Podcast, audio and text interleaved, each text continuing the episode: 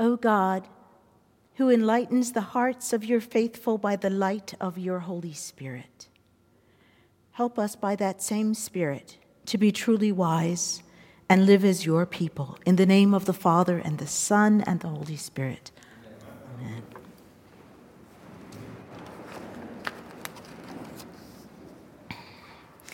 We have some very rich scriptures today, and sometimes you end up on a Sunday where you're struggling to find what that word of good news could be in the scriptures that were given. And then we get a Sunday like this, and it feels like a banquet.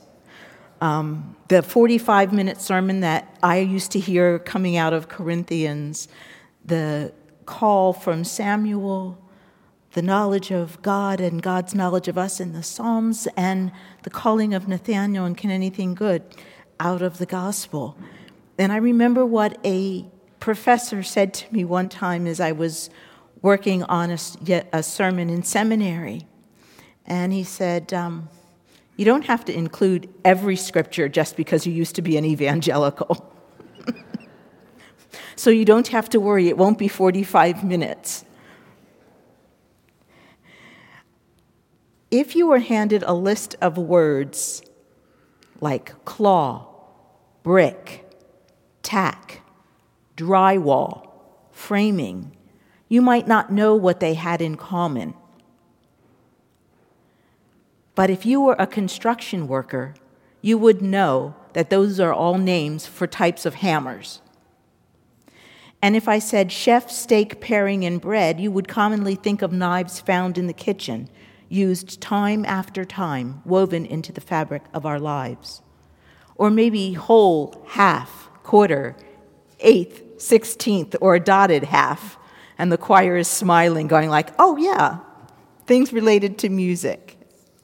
These specialized areas of knowledge are addressed and gained over time, of hours spent working with the items or terms and gaining familiarity with their differences and purposes. It's like that with people, too. For some partners, all it takes is a look to communicate joy, anger, or affection. Or among friends, that pause that's just a moment too long lets you know that something else is going on than may be what meets the eye. Or maybe there's a little giggle just under your breath as you share a common memory. In the same way, the scripture provides us examples of God who knows us intimately. In the Old Testament, 1 Samuel reading, Eli is an old priest whose success as a priest was clear but his failure as a father was approaching the day of reckoning. Samuel was a young trainee in the temple and an assistant to Eli, and he hears a voice that he assumes is Eli calling him. When it says the lamp of God had not yet gone out, I thought it was a really big scriptural thing, but as I studied, it just meant that it was probably in the early morning hours before dawn. And so, in that time, that almost liminal space where we're half asleep and half awake, God is calling. God knew Eli. God knew what he had done well, and God knew where he had failed. He knew Eli so well that from their relationship, he could trust Eli to teach Samuel how to become a priest and to learn what the voice of God could be like. That even as Eli could no longer see well, in the call in the hours before sunrise, it was enough for Eli to know that something sacred and special was occurring. God knew Samuel. He knew that this young boy could be entrusted with a message, even if it was a difficult one, and that he would listen to the voice of God and be a mouthpiece for God to the nation of Israel, even when it didn't make sense. And if you continue to read the story of the life of Samuel, you will see how that comes to pass. And when we get to the psalm, the psalm that has such a deep and expansive relationship with God, how the psalmist knew that God knew him intimately as well. He writes, God knows my sitting and my arising. And if you've ever lived with others, you know how true that is. You know who is verbal at 5:15 in the morning and who is silent.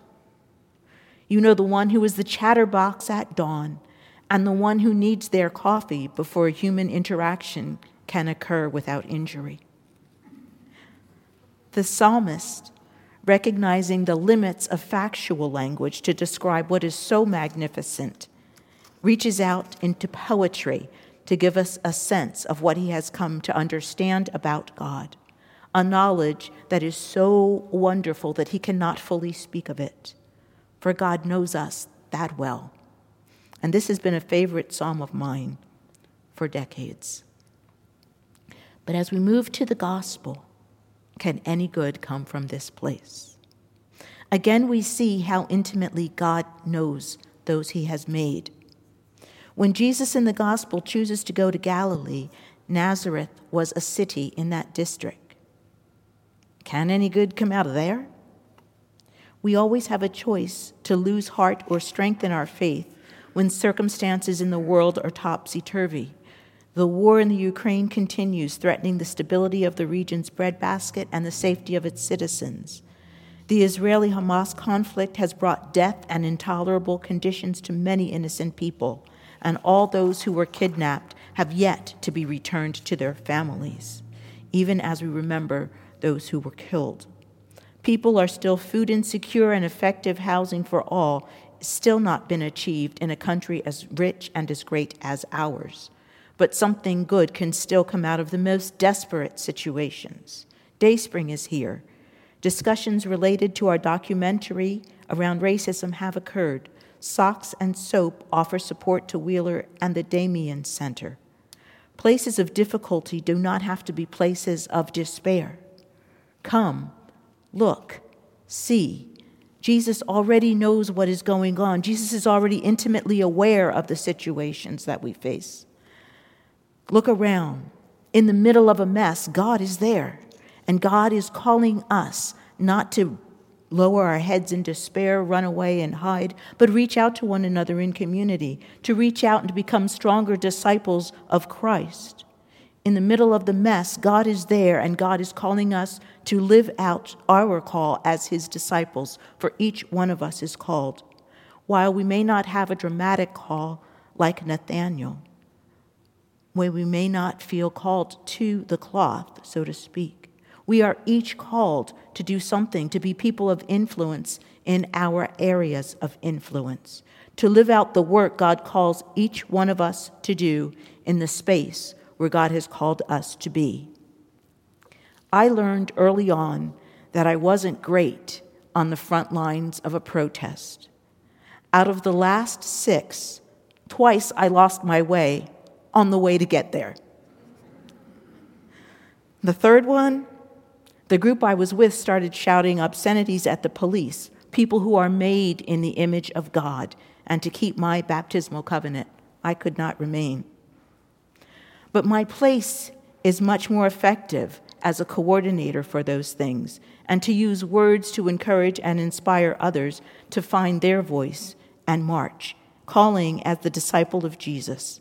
I can't do everything. I'm not good at everything. But individually and collectively, we can all do something. For to Nathanael's surprise, something good did come out of Nazareth.